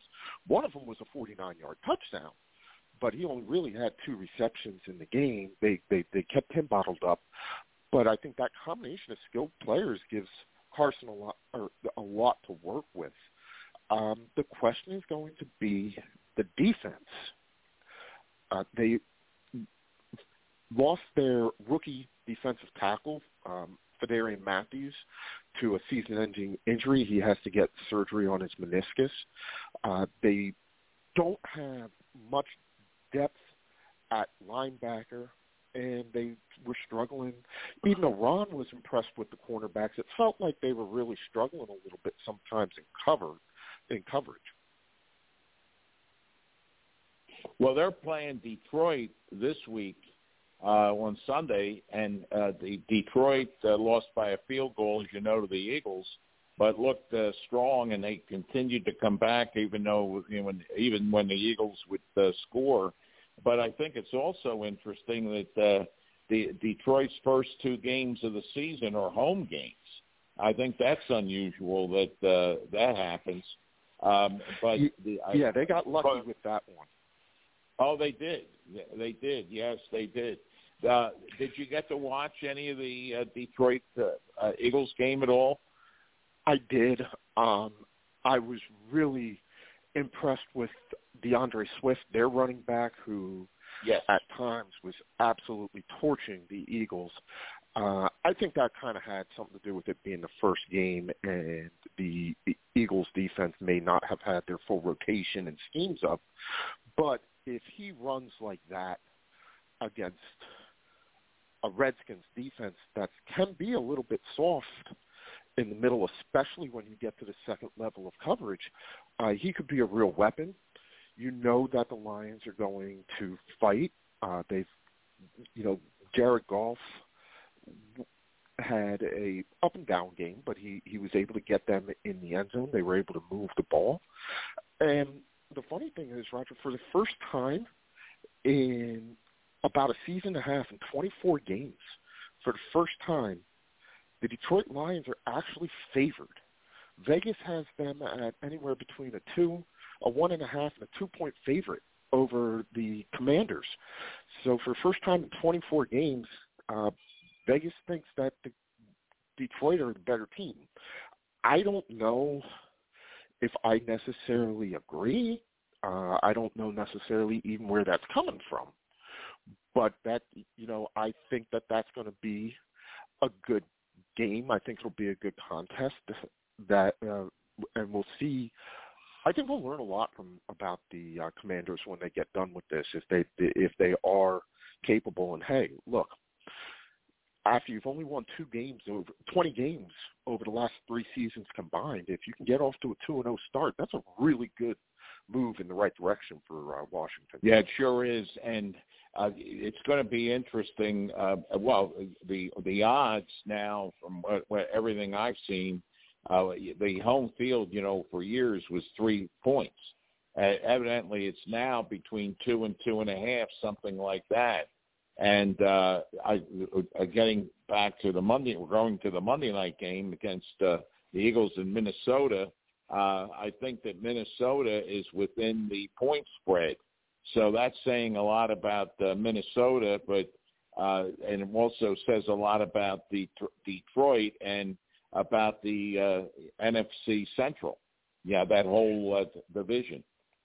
Well, a lot of people liked Detroit. We know that they're going to fight for Dan Campbell. That's not a team that's really going to quit, and that's what he drills in. And a lot of people kind of fell in love with them after Hard Knocks.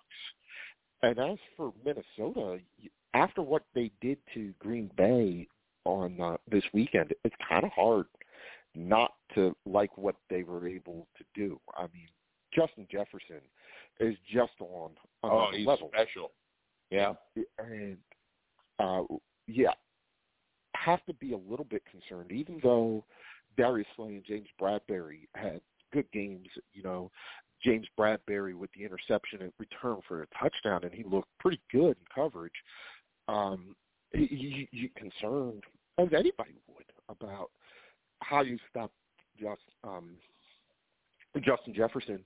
And don't forget, Dalvin Cook, when he's on his game, is one of the more effective uh, multifaceted running backs in the league, and how, given how the red the uh, Eagles looked against DeAndre Swift uh, with the Lions, he could also be a major factor in that game. Uh, I suspect, though, that we'll see uh, a lot more of Jordan Davis in the front because he was really effective against the run, and I just was. I think everybody was a little bit surprised at how few plays he played given his effectiveness. Twenty-two plays, Mike. He only played Yeah. twenty-two plays. So I Well, think we may see a little bit more of him uh, in in the uh, in the center for the Eagles, uh, especially given how effective he was. I don't know whether you saw it uh, uh, on um, TV because he's uh, what on the ESPN uh, coverage now, uh, RG3.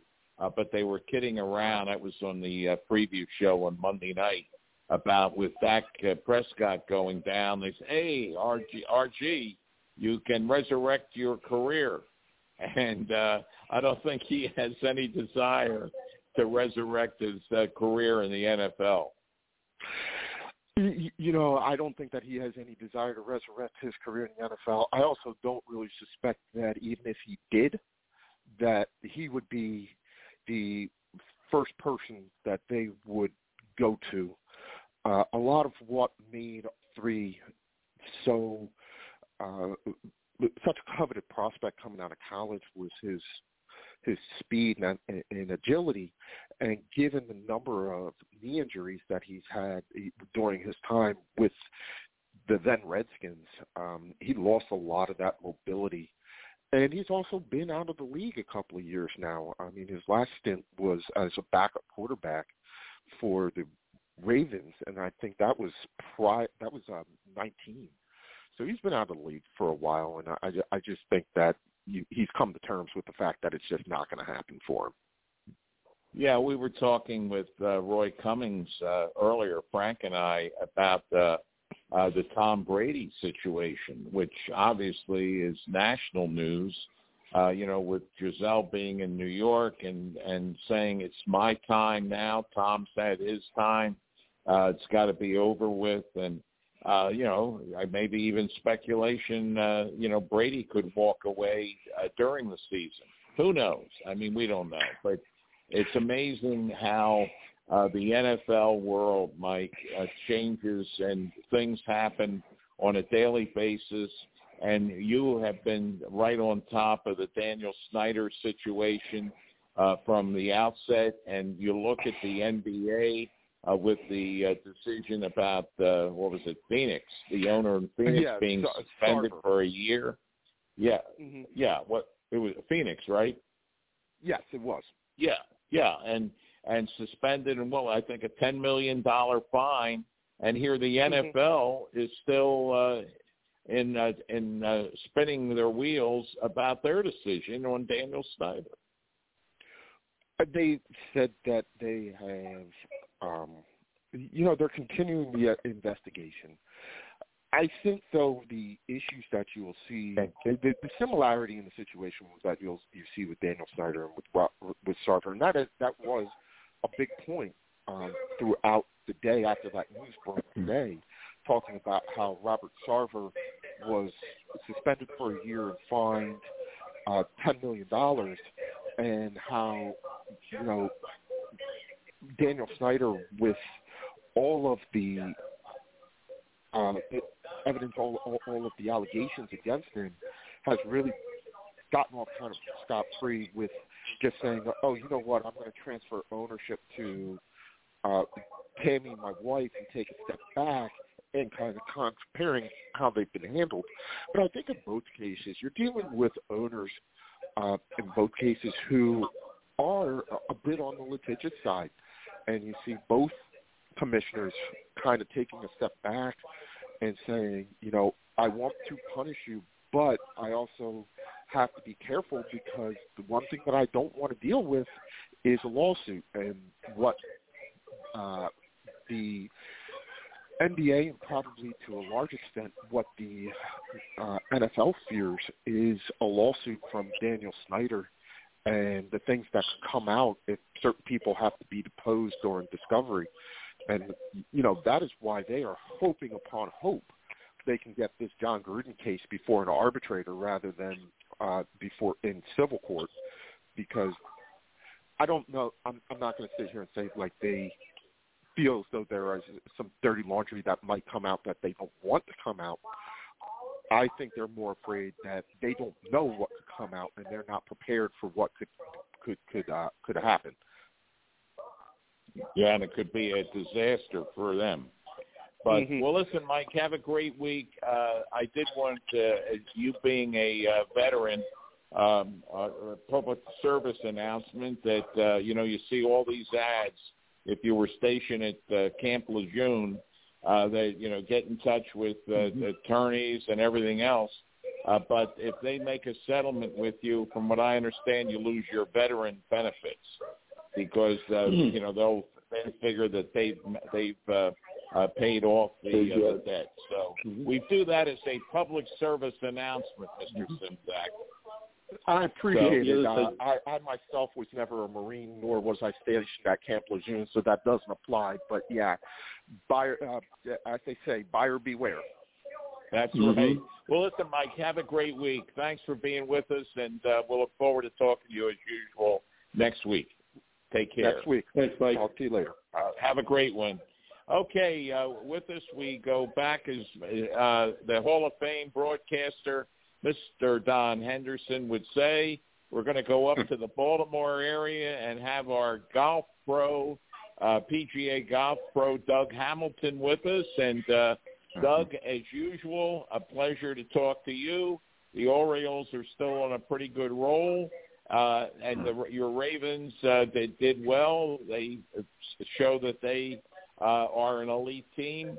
Uh, what's your feelings about the football and the baseball world in uh, the Baltimore area? And you expand into Washington just like Mike does. Yeah, of course. Yeah, no, it's uh, you know the the Orioles are playing against the Nats here tonight. Last I saw, they were losing two one, but uh, you know, a mere forty miles, uh, you know, is the difference between the Baltimore Washington. So uh, a lot of area to cover, a lot of overlap with uh, fans, and uh, now that I'm in a little different area, uh, a little west of Baltimore, I mean, there's there's a lot of lot of uh, Washington fans here. And I do see just as many Baltimore fans, but um, you know, it's uh, it's nice to see the Orioles uh, continue to play well. I think they've maybe sputtered just a little bit here uh, of recent time, but um, you know, I think the the rubber meets the road. You know, once they go a little bit north to Toronto here, they've got a series coming up. Uh, they are off tomorrow, and then they play Toronto. So, um, you know, look at the end of the day, uh, we probably started the season talking about the Orioles. Um, the over/under and win total was 62, so we're you know well into the 70s, and we still got games to play. Um, you know, so by all accounts, I mean it's been um, a blessing in terms of the season for for Orioles fans, and and uh, they played very well this year, and uh, it's, they're still fun to watch. And you know, regardless of whether they continue their their push forward towards a playoff spot, I think they were five games out.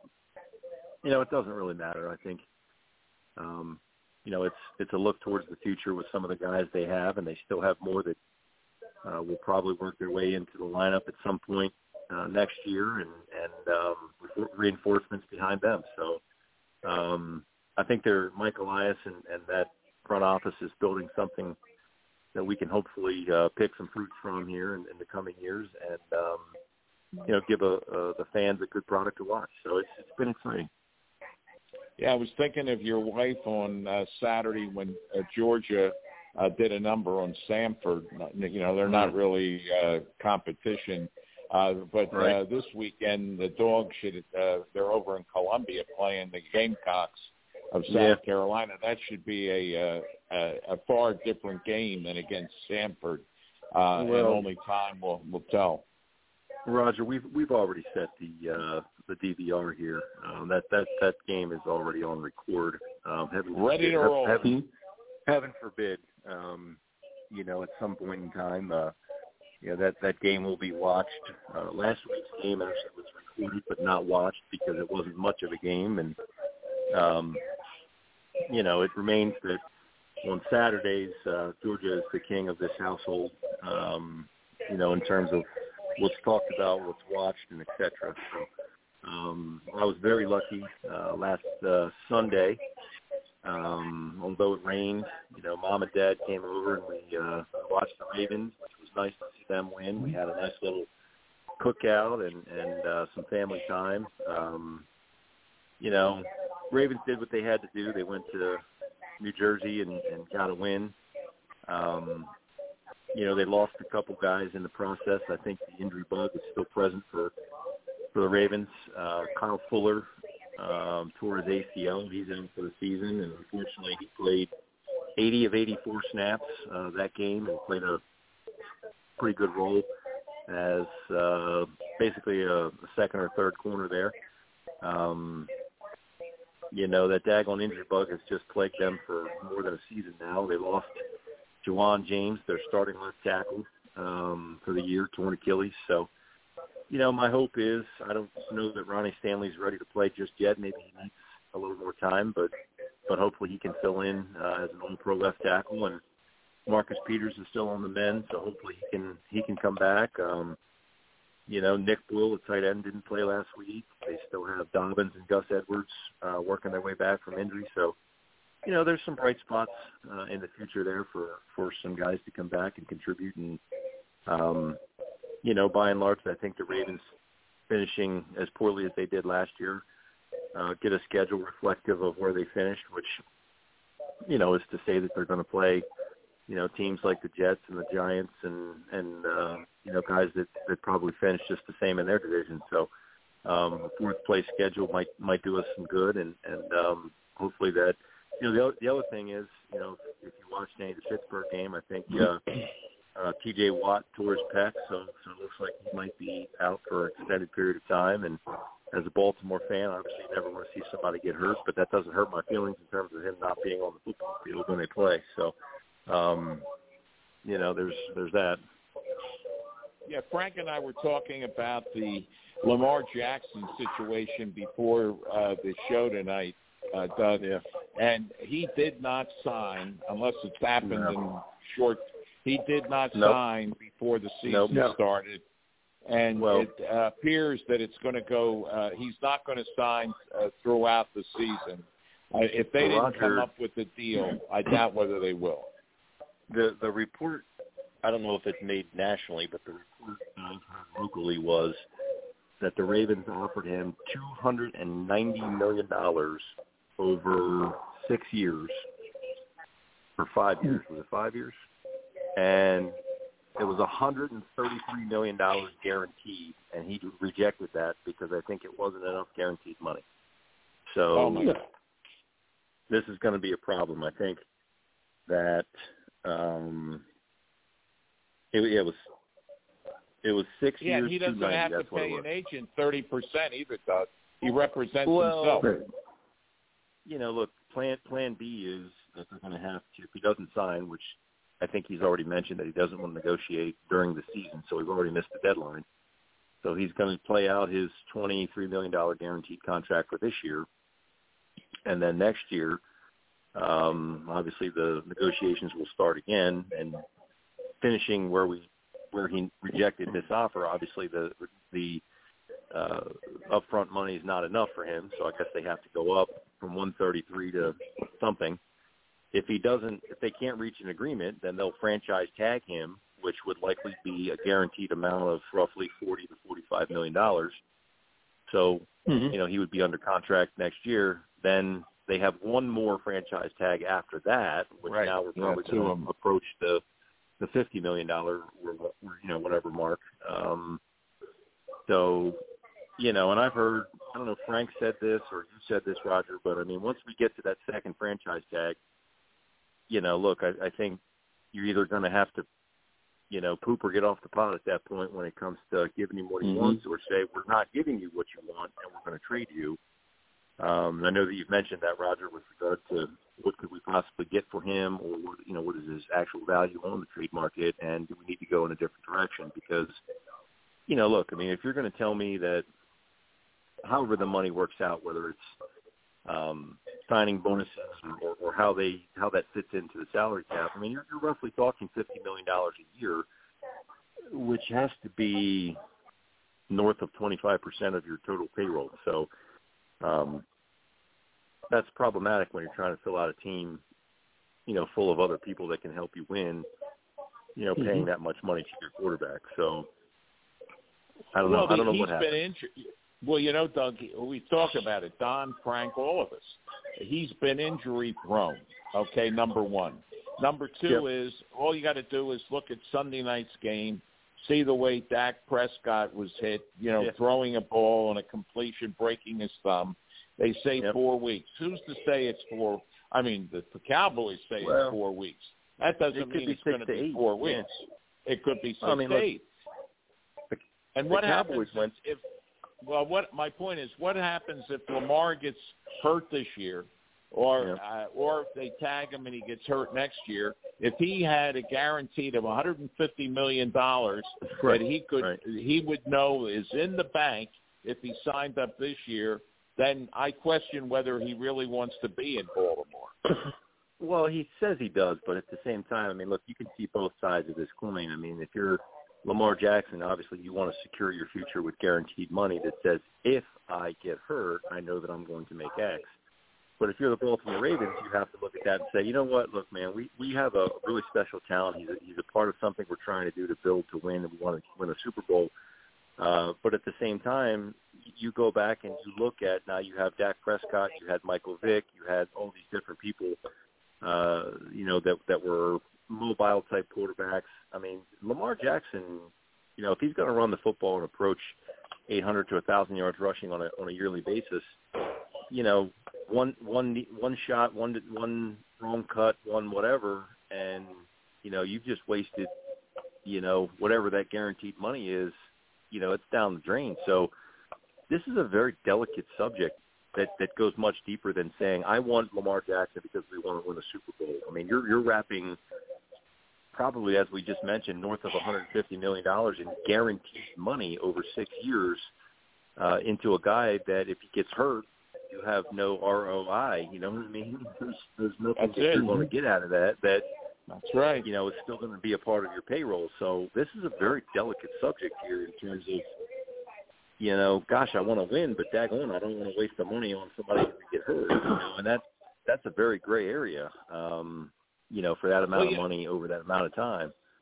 Yeah, we, we were. I wanted to talk to. Uh, he was, I guess, tied up tonight. Uh, Darrell Ledbetter of the uh, Atlanta Journal Constitution, but uh, we did have Fred Khalil on a couple of weeks ago, and uh, Frank, you know, you'll remember what Fred said. I don't know what Doug, whether you heard. And we were. And my question was about Mariota. If that is that a stopgap for two years because that's his Yeah. contract. And they said yes, but and I said, well, they can go out and draft another quarterback, okay, next this coming draft, uh, the uh, well, the 2023 draft. And he said, well, the guy that they've already drafted, they feel high about. So Yeah. they've already got him on the rookie contract. I guess this is his second year. And I mean, I haven't seen him play. I mean, I saw Mariota play, but I have not seen him play. And um, and and and the Falcons should have won that game, in my opinion. But that you know that's another story. But the uh, but it just goes to show you that uh, there people the teams are looking at that those rookie contracts and they're they're planning ahead that when that especially with a quarterback when that fifth year comes up like you said you got you know you got two tag years okay that's it Yep.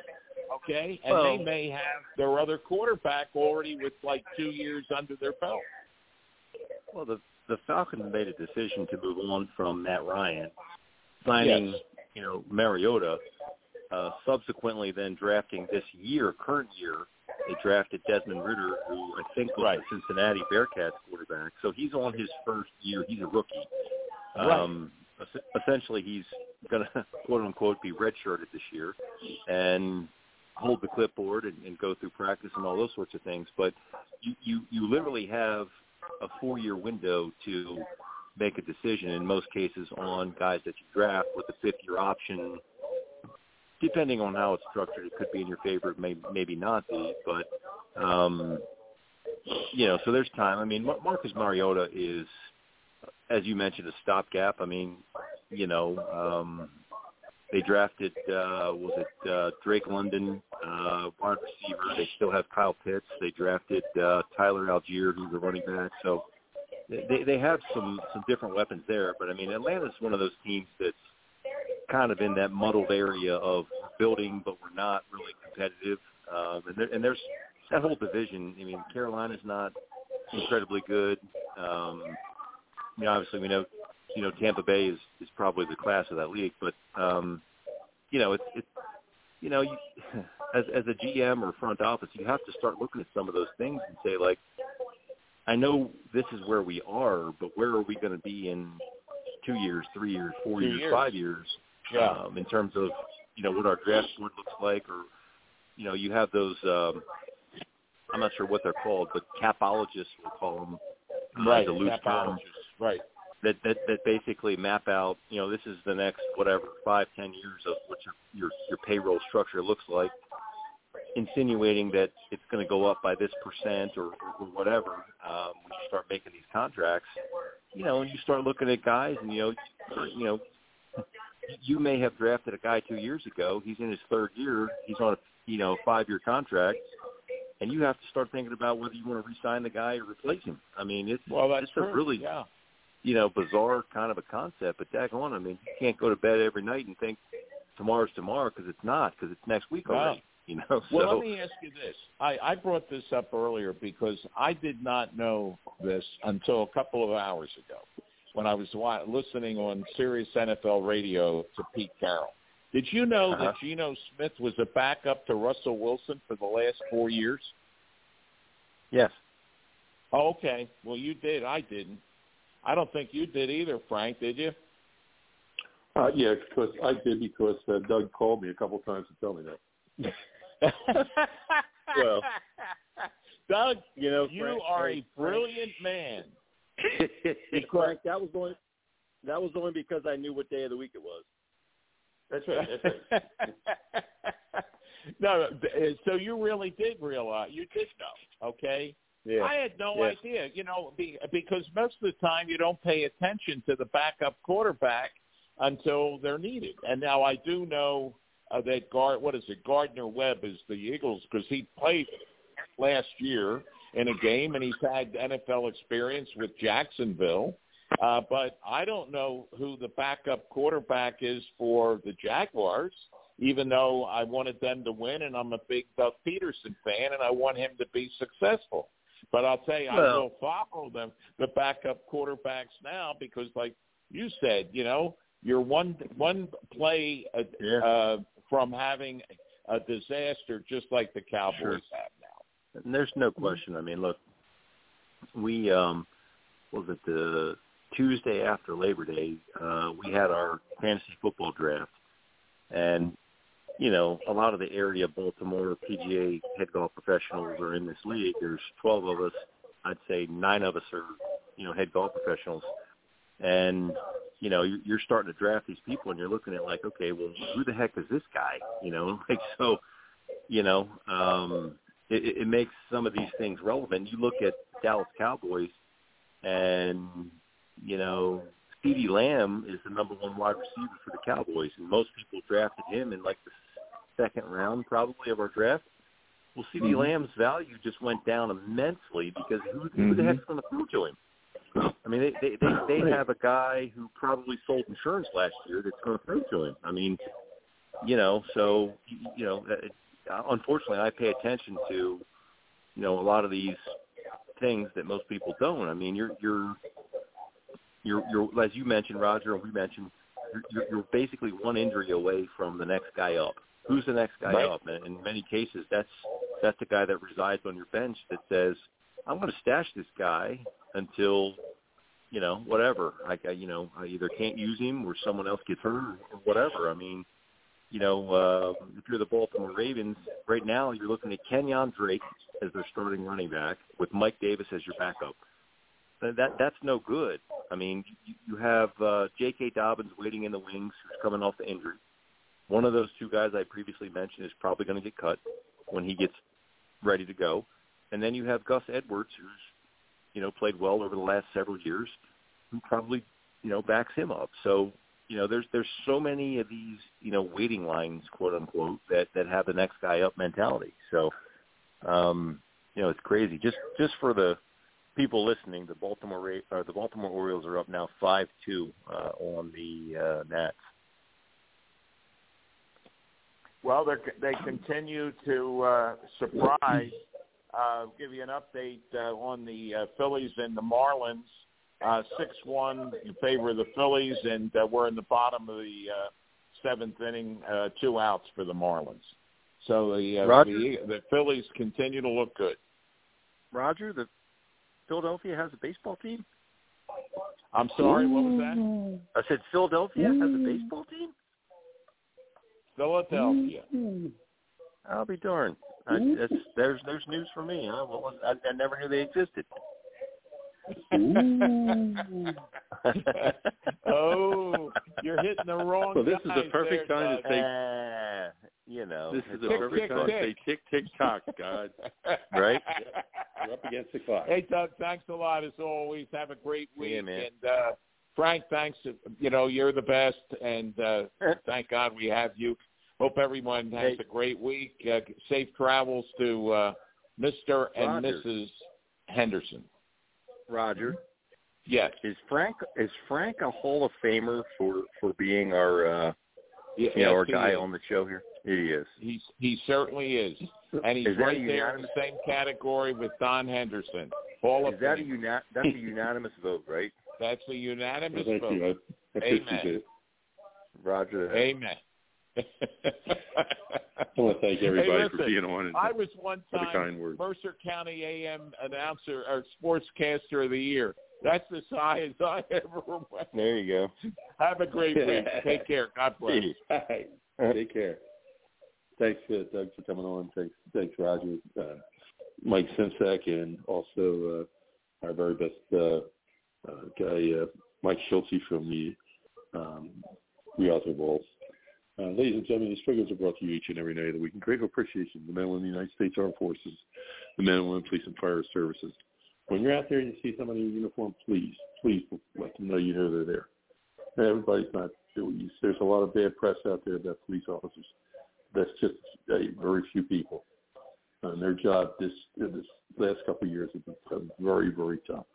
So they're under a lot of stress. If you can just give it lighten their day, give them a smile, handshake, or whatever, it'd be great. These programs are dedicated to, those who lost their lives on duty.